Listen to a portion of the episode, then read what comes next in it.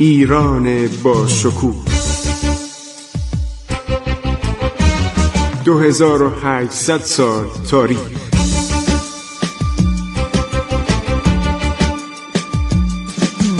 عبور از تاریخ.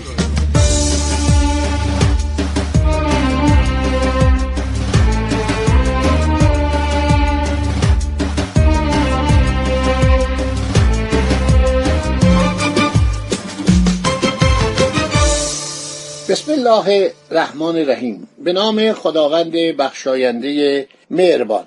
من خسرو معتزد هستم. در برنامه عبور از تاریخ رادیو جوان با شما صحبت می کنم حوادث ابتدای دوران سلطنت فتلیشا وقتی سرجان مالکوم که گفتیم نافسروان بود کاپیتان بود و اومد و به دربار فتلیشا مراجعه کرد و هدایای گرانبهایی آورد و ایران یک قرارداد تجاری با این بحث یک قرارداد سیاسی که فرانسوی رو ما راه ندیم جلوی نفوذ فرانسه رو بگیریم. خیلی از این صحبت تجارت خیلی امتیازات تجاری دادن هیچ امتیازی هم نگرفتن. در شود بازگشت سرجان مالکوم به روسیه بود که پال اول پادشاه یعنی تزار روسیه ترور میشه. نکته جالبه که این پاول یا پل از زمانی که بر سر کار اومد یک حالت آرامشی در روابط دو دولت ایجاد شد. این خیلی مهمه. چطوری روابط ایجاد شد؟ برای اینکه ایشون با عرض شود که مادرش مخالف بود. اینو یه دفعه گفتم ولی می‌خوام یادآوری بشه که بگم علتش چیه. این با مادرش مخالف بود با کاترین کبیر. عرض شود که آرامش ایجاد میشه بین ایران و روسیه. من یه اشاره به تاریخ بکنم. در اینجا خیلی جالب ما اینا رو بدونیم. هر شود که در زمان هر شود کاترین کبیر روسیه یک دولت بسیار نیرومندی میشه. با پروس اتحاد می‌کنن لهستان رو تقسیم می‌کنن. تزاریان قادر بود نقشای خودش رو برای تصاحب ایالات شمال غربی ایران تعقیب کنه. دریای خزر رو که روسا دوست داشتن روسی بشه تحت نظر خودش در بیاره. گفتیم که آقا محمد خان موقعی که در خراسان سرگرم به اصطلاح قلقم شاهرخ و سلسله افشاریه بود بقایای سلسله افشاریه کاترین در نظر گرفت به گرجستان کمک کنه. و اینی که آقا محمد خان رفته بود تفلیس رو گرفته بود جبران کنه. تزارین می‌خواست قدرت آقا محمد خان رو در هم بشکنه. ایالات شمال غربی ایران رو جز امپراتوری آسیایی خودش بکنه حتی مرتزا قلی خان پرناک برادر تبیید شده شاه قاجار رو که از زمان فرار از مازندران در دربار سن پترزبورگ میزیست اینو قرار بود که کاندیدا یعنی نامزد سلطنت ایران بکنه. یک شخصی بوده به نام ژنرال گودویچ.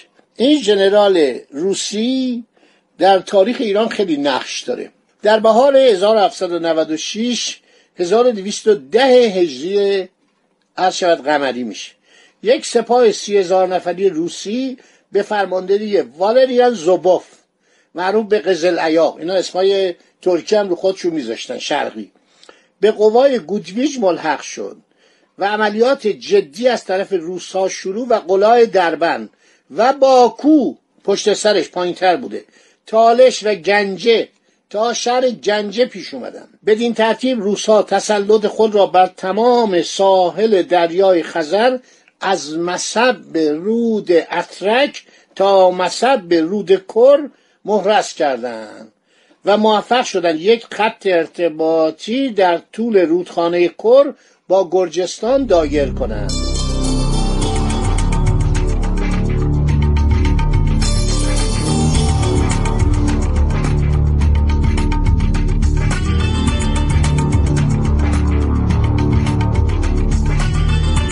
پس از این موفقیت ها زوبوف والریان زوبوف معشوق کی بوده؟ ملکه کاترین. با عمده قوای خود از رود عرس گذشت. از رود عرس گذشت. ببینید چقدر خطر نزدیک بود. قرارگاه زمستانی خود را در دشت مغان انتخاب کرد. از این نقطه تمام آذربایجان در معرض تهدید قوای روس قرار گرفت. به طوری که با تسلیم این ایالت احتمال داشت پس از یک حمله عمومی پایتخت ایران نیز سقوط کند تهران رو بگیرند. قوایی که معمول اشغال گرجستان بود پشت سپاه زبوف را حمایت می‌کرد. جبهه چپ زبوف به وسیله قوایی که از حاجی ترخان. حاجی ترخان کجاست؟ هشترخان. حالا بهش میگن چی؟ آستاراخان. این اسم ایرانیه. حاجی ترخان. اسم ایرانیه. بندر ایرانی بود در زمان صفویه. حفاظت می‌شد. پیشقراولان قوای اعزامی از حاجی ترخان لنکران را اشغال کرده و رشت و انزلی را تهدید می‌کرد. حالا بهتون میگم رشتی ها انزلیچی ها چه بلایی سر قوای روس آوردن؟ از مدت های مدید به این طرف خطر خارجی ایران را به این شدت تهدید نکرده بود. خوشبختانه برای مدت کوتاه این طوفان سنگین با مرگ امپراتوریس کاترین برطرف شد. 1796 میشه جمادی الاول 1211 این که میمیره پسرش پاول که از مادرش بدش میومد. چون مادرش پدرش شد یعنی پتر سوم کشته بود همه می‌دونستن. پال اول پسر و جانشین کاترین با یک سیاست صلح سلطنت را آغاز کرد. امپراتور روس دستور داد ارتش معمول ایران مراجعت کرده و گرجستان را به حال خود رها کرد. این ارتش اشغالی گرجستان تحت فرماندهی والریان زوبوف بدون برخورد به کمترین مقاومت عقب نشینی کرد. آقا محمد خان که گفتیم اشاره به جنگش کنی مفصل. علت که تونست سریع بره تفلیس بگیره همین بود که عرض شود که عقب نشینی کردن روسا رفته بودن. گرجستان رو قرار شد دوباره اشغال کنند سپاهیان ایران در شوال 1211 مارس 1796 از تهران حرکت کردند.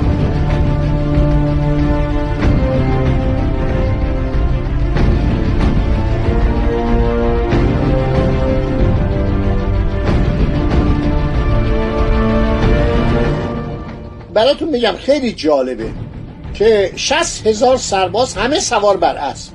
اصله سنگینشون فقط زنبورک. خارجیات تو کتاباشو میسن زنبورک. با میم می نویسن زنبورک. چون گلوله های این مثل دانه زنبور بود.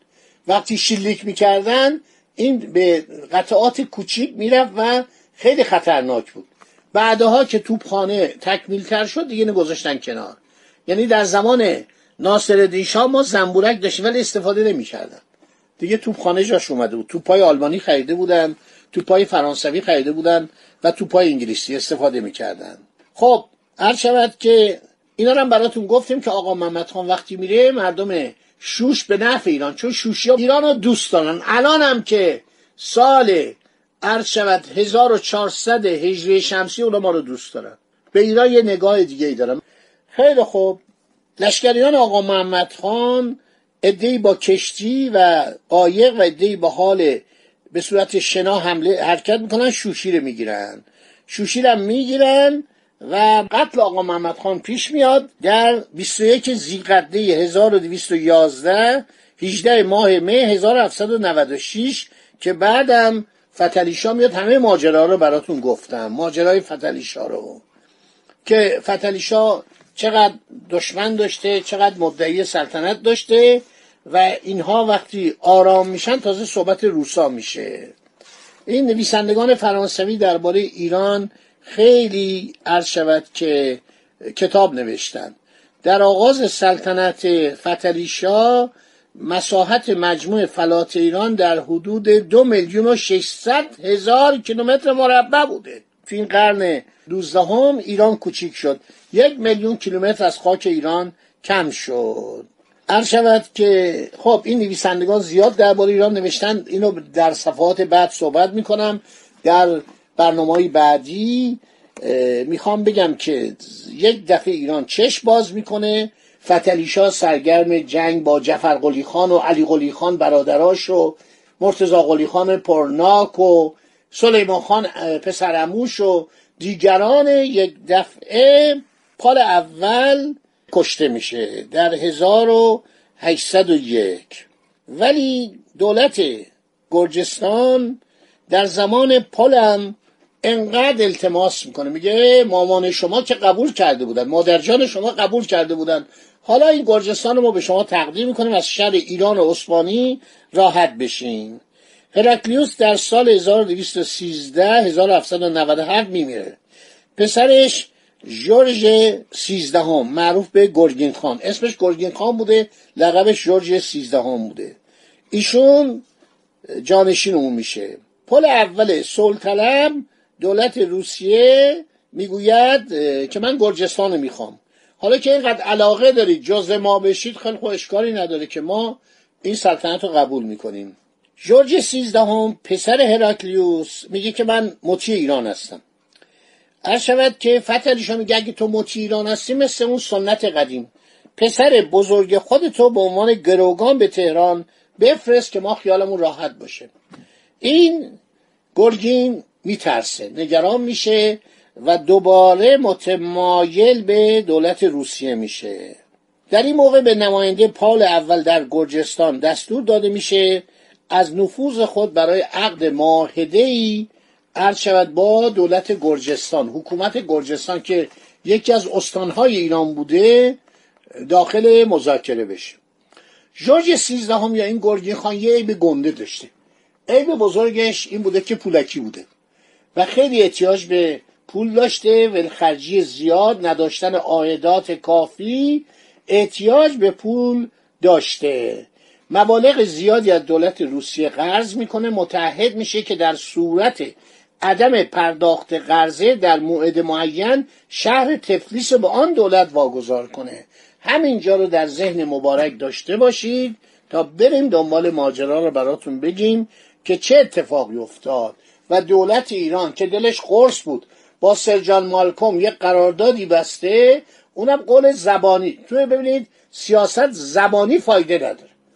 هر چی زبانی آدم بگه به درد عرض شود هیچی نمی‌خوره. باید رو کاغذ معاهده مر امضا شاهد. الان هم که سازمان ملل متحد هست نمی‌دونم اینا باید همه جا ثبت بشه. حالا اون زمان هم این قولای زبانی فایده نداشت. سرجان مالکوم یه قراردادی امضا کرد دو پهلو. همش به ضرر ایران. همش از ایران امتیاز گرفت بود منتها اینا آخر جنبیدن. دیگه قشم و هنگامو ندادن. انگلیسی ها و فرانسوی همیشه عاشق قش بودن و عاشق خارک بودن. خیلی برای خارک جان می‌دادن. این آقای ژنرال گاردان یک مقاله مفصلی درباره جزیره خارک نوشتید که خارک فوقالعاده است. ببینید الان هم خارک فوقالعاده است. همین الان هم که سال 1400 خارک فوقالعاده است. خداوند به ملت ایران یک شانسی داده جزایر. این همه جزیره ما در خلیج فارس داریم. هر کدوم از اینها ناو هواپیما بره. خدا نگهدار شما تا برنامه بعدی.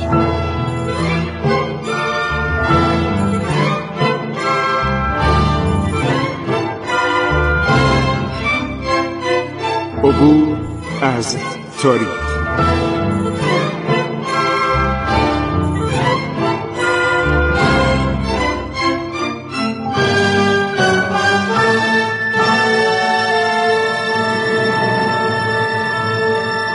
ایران با شکوه. 2800 سال تاریخ.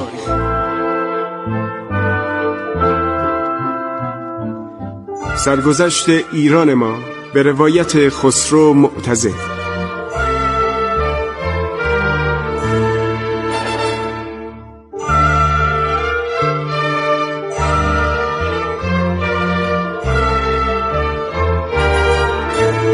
عبور از تاریخ با رادیو جوان.